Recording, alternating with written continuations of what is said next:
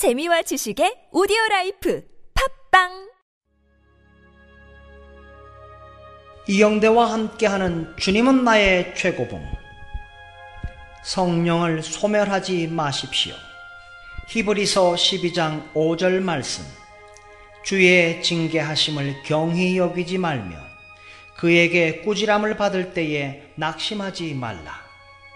성령을 소멸시키는 것은 아주 쉽습니다.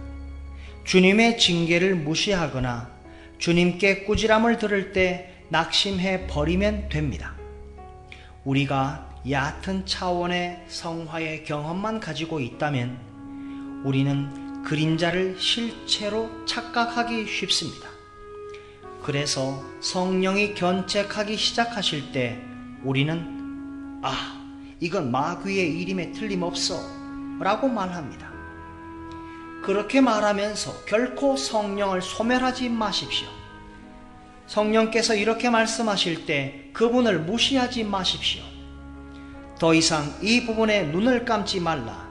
내 생각에 내가 있지 말아야 할 곳에 있구나. 지금까지 너에게 그것을 보여줄 수 없었지만 이제 보여준다. 주께서 이와 같이 징계하실 때 그분의 방법으로 하시도록 순응하십시오. 그분으로 당신을 하나님께 올바르게 서도록 하십시오. 꾸지람을 받을 때 낙심하지 말라. 우리는 하나님께 볼멘 소리를 내며 말합니다. 어쩔 수 없었습니다. 저도 기도해 봤습니다. 그런데 잘 안 되었습니다.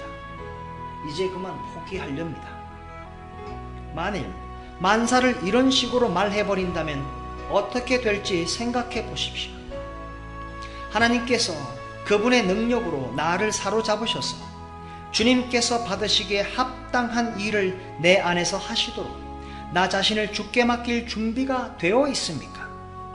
성화는 하나님께서 나를 위해 뭔가 해 주시기를 원하는 내 나름대로의 생각이 아니라 오히려 하나님께서 친히 나를 위해 무엇을 하실까에 대한 하나님의 생각입니다.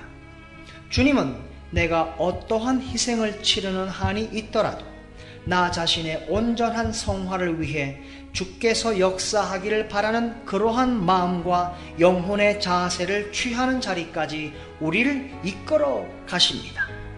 성령을 소멸하지 마십시오.